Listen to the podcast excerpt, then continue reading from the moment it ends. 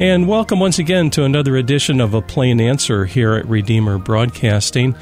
I'm Dan Elmendorf. On the Skype line with us today is Meredith Angwin. And Meredith, it's an honor to have you on with us today. I'm delighted to be invited and to be here. Thank you. Now, you're an author and an energy analyst, and I always enjoy thinking about energy. One of the reasons is because all of us are intensely affected by the energy grid and the production of energy and the distribution of that energy via the grid, and we just take it for granted. But increasingly, we are seeing more and more people that really don't know what they're doing, and yet they're in control, they're in power, making legislation that is, I think our grid is right on the edge, but you you are the expert. So can you talk to us about our grid and how close to the edge are we? And what about rolling blackouts and all those worries? Well, I think that rolling blackouts are a very strong possibility, if not a near certainty, in many areas of the grid. The areas that are most vulnerable to them are the areas that I call the R T O areas, which other people call the deregulated areas. And the basic thing that goes on in the deregulated, in the R T O areas, regional transmission organizations. Yes. These are areas where th- there are layers and layers of regulation on the grid. And uh, there's always some regulation at the state level. But in areas that are not R T O areas, the state level regulation is the strongest, and they, the utilities are vertically integrated. They are responsible for outages. They own the power plants. They own shares in transmission lines. They not When one utility doesn't necessarily own a whole transmission line. Mm-hmm. Uh, they they own the distribution system, and they're subject to the P U C, now the Public Utility Commission, for that state. Now, people say, well, the P U Cs are just in the pockets of the utility. Yeah, but they also are very aware that they're appointed by elected leaders, and that if the power's going out too much or the uh, the prices are skyrocketing, they're going to be in trouble. And so sure. They tend to be very concerned with reliability. And they they also are concerned with what you might call a resource mix. That is, they don't have all your eggs in one basket. Okay. And so forth. And also another term, resource adequacy. That is, do we have enough power plants to meet peak demand? And so we have all those things going on in the non-R T O areas. In the R T O areas, those systems still exist. The states still have public utilities commissions, and so forth. But the big powerhouse is the regional transmission organization itself, which runs auctions for energy and sometimes for capacity. But let's not get into that right now. Mm-hmm. But basically, every five minutes, the transmission organization has done a projection, and it looks at its projection of how much electricity will be needed. Let's say they need seven hundred megawatts for the next five minutes. And uh, that's actually a pretty pretty small amount. It could be supplied by one power plant, but mm-hmm. I'm just using it as an example. So they say we need seven hundred megawatts. And so one power plant comes up and says, I can be there for you. I have three hundred megawatts. I'm offering them at ten dollars per megawatt hour. Then another plant comes up and says, I can be there for you. I have uh, two hundred megawatts, and I'm offering them at twenty dollars per megawatt hour, twenty cents per kilowatt hour. And then the third plant comes up and says, I have four hundred megawatts, and you can have them for forty dollars per megawatt hour. And so the grid operator says, okay, we need everything from the first plant, that's two hundred. We need everything from the second plant, that's two hundred. And we only need part of the third plant because we only need seven hundred, and they would get us up to nine hundred. Okay, we're uh, I think we're uh, we're we're done now, and everybody's getting forty dollars per megawatt hour. That is, the highest price plant picked sets the payment for all the plants that are picked. Hmm. So you see, uh, the highest price plant is what sets what they call the clearing price. Mm-hmm. Now, that clearing price is only valid for five minutes. Because in the yeah. next five minutes, they do it all again, obviously with computers. Yeah, right. But but, but the, the idea is that the demand might change. Let's say it's uh, six in the morning. Well, at six in the morning, there's not much demand, but five minutes later, a lot more people have woken up and they've turned on the lights. So yes. the demand has gone up. So that maybe they're going to have to take more of that four hundred megawatt plant's uh, output because they need more power. So they're following the demand, which is often called the load, mm-hmm. and they're they're running an auction to meet that demand. And the thing about that auction is that the highest price sets the clearing price. Okay. And so you end up with now that's the that's the simple version, but you can already see how back in California in two thousand one it was possible to game this, because let's say you owned a whole bunch of plants and you say, oh, you know, I'm taking two of my plants offline for repairs. Oh. And that's going to force one of my high-priced plant and another high-priced plant onto the grid. Yep. Because they're going to have to make up for it, which means that my two plants that are on the grid are going to make much more money. And my other two plants won't require me to buy any fuel for them. It's a win-win for me. Oh, yes. So, you see, the thing is that there's no... Um, all the power plants are considered to be merchant generators. That is, when they sell, they sell, and when they don't sell, they don't sell. They're not like public utilities in the vertically integrated system, that if they go offline, if people don't have power, they're going to be fined by their P U C. Mm-hmm. Their rate of return to their stockholders is going down, and so they don't want that to happen.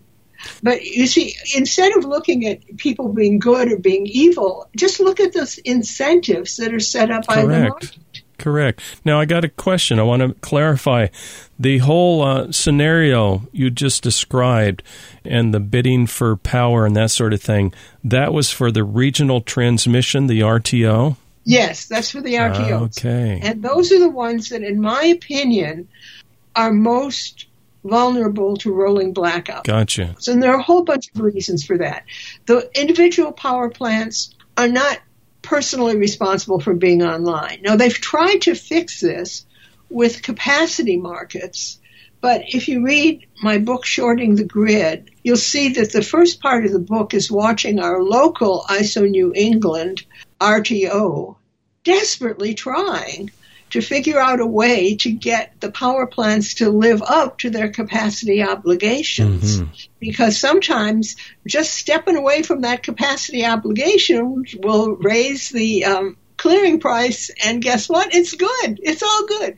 And this is what I'm tr- trying to say. Uh, one of the things that I, I say about the R T O systems is that the power plants do the best when the grid is doing the worst. Yes. There are, they have an incentive for a kind of brinksmanship that the vertically integrated utilities didn't have. Mm-hmm. Now, I'm just going to go on to one other thing here and talk a, a little bit about why did we go to the R T Os? Well, people looked at the vertically integrated P U C way of doing things, and they said, whoa, look at this. If a utility regulated by P U C spends some money and the P U C approves it, well, then the utility gets a rate of return on that money, like a, it gets a profit on that money. And, of course, if it doesn't provide power reliably, it gets fined, so its profits go down. So isn't that the way a, a normal free market system should work, where you get a return on your investment? Well, yeah, but the, the idea is that the, the return on the investment is coming from the P U C's orders to uh-huh. say you are allowed a four percent rate of return, or I'm sorry, but, you know, you took a week to get some people back online. I'm sorry, your rate of return is going down. You're mm. being fined enough, so that is no longer four percent for you. Get used to it. Hmm. Do better next time. Wow. So the thing is that what happened is that a lot of people looked at this and said, the rate of return is calculated on what's called the rate base. That is the amount of money that the utility spent. on capital equipment and some other things. I, we could there, there, there's entire books on that. Yeah. So what I'm trying to say is that the general idea is that if you were sitting around looking at this, you'd say, oh, for a utility, the way to make more money is to spend more money, get a bigger mm-hmm. rate base. Get a, uh, so the utilities are going to gold plate everything that they can push through the P U C approval process. And, you know, to some extent that's true. But the difference is that the reliability was paramount. And now it isn't even in the mix properly. It yes. simply isn't in the mix. I mean, if you go to the ERCOT R T O and you say, well, they warned about They warned about not having enough power plants ages ago or whatever, and the answer was not our problem. I mean, it's not our problem. We we don't we don't do that. You know, we don't have to worry about are there enough power plants? Are they going to be online? I mean, it's just an auction, man. Yes. Well, for me as a consumer, what really matters to me is the reliability and, and then, of course, the cost. But reliability to me means when I turn that light switch on, it comes on. I suspect that there's some regulators out there and big government that may even redefine the word reliability. Uh, well, actually, it is redefined, but I, I don't... I... I don't want to. I, I got into a little argument online, and uh, one of the things was I said there's really nobody responsible for reliability. That's and, my uh, concern. And somebody said, well, no, there's a N E R C, National Energy Reliability Council, that has mm-hmm. reliability uh, responsibilities. And I said, well, do they make sure that there are enough power plants and those power plants have fuel? And the answer, no, no, no, they don't do resource adequacy. What That's they like do the is nuts and bolts. About how you manage your substations and how you train people. I mean, they have a lot of things they do that help the sure. grid be more reliable. But when you get right down to it, their definition of reliability is not, I can turn the lights on. You know, increasingly as I get older, I'm interested in the nuts and bolts and the facts. And I, I did a quick lookup online, and these numbers may not be exact, but I wanted to know the percentage of power that comes from different sources. And, you know, in our day and age, all the rage, of course, is solar power. But if you look at one of the charts I found, um, sixty percent of the power came from fossil fuels.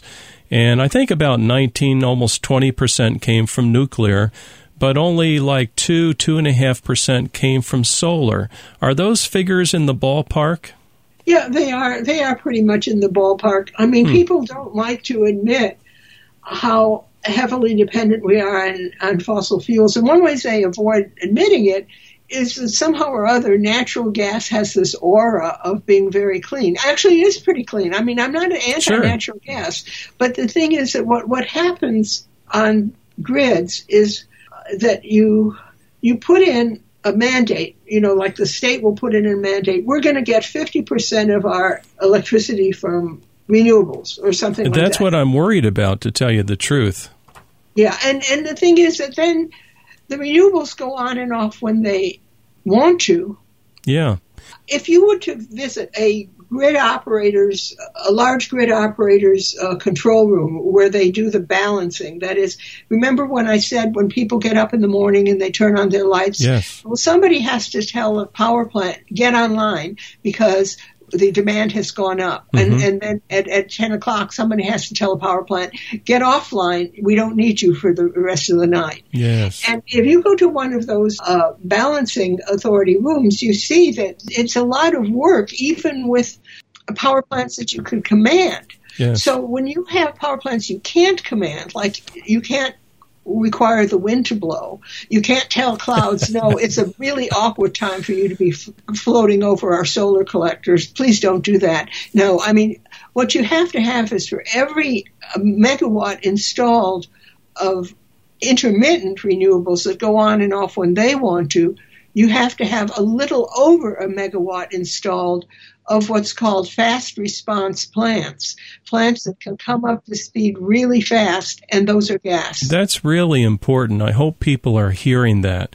For all the talk about solar, and I actually have solar here, so I'm kind of familiar with it, and it was for more of a survival point of view, so we actually have storage, but people don't think about the fact that during the night there's zero power from solar.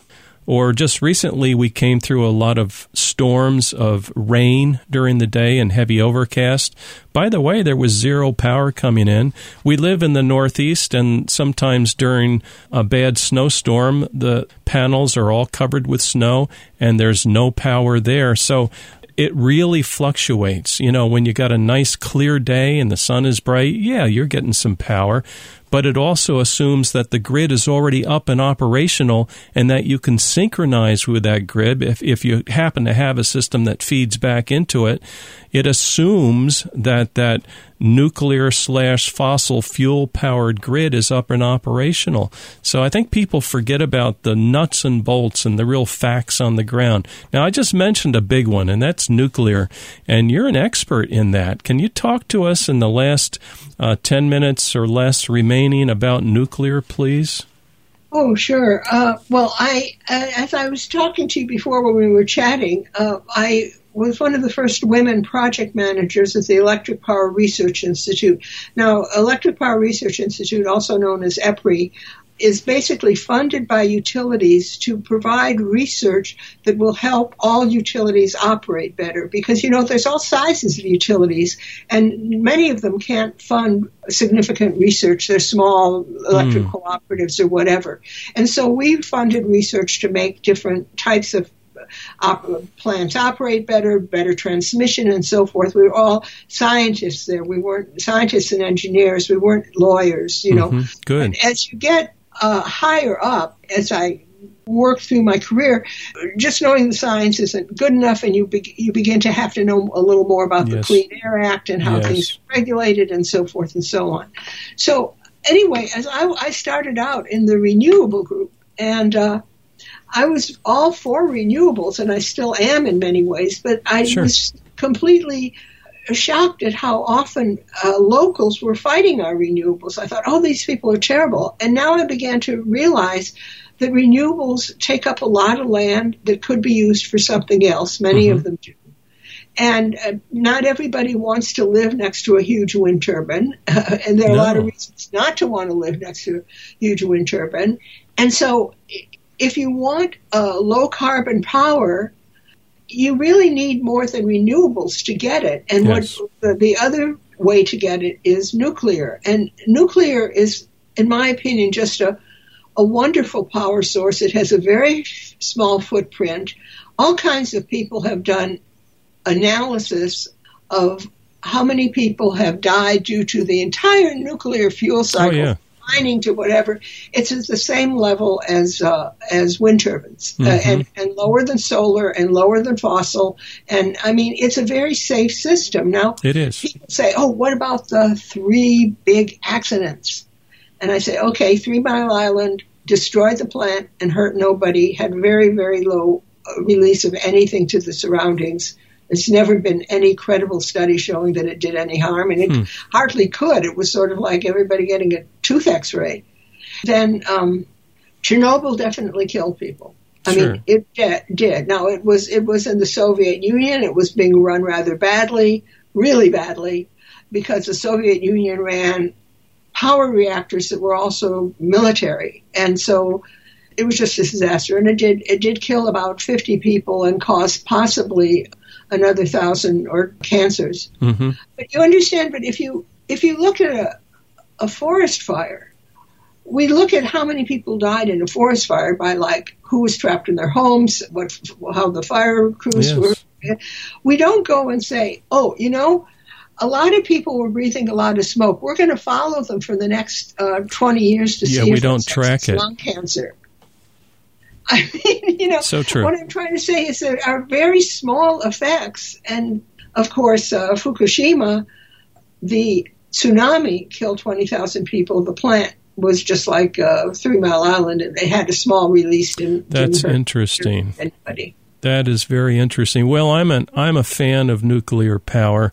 Probably somebody will run me out of town for having said that, but if they do, it's it's because they don't really understand the facts on the ground. I'm sad to see one of our nuclear reactors here in New York turning off, and um, I hope there will be other nuclear reactors, that new ones that are built. I guess I'm naive in wishing that, but I, I think it's a wonderful way to get uh, electric power.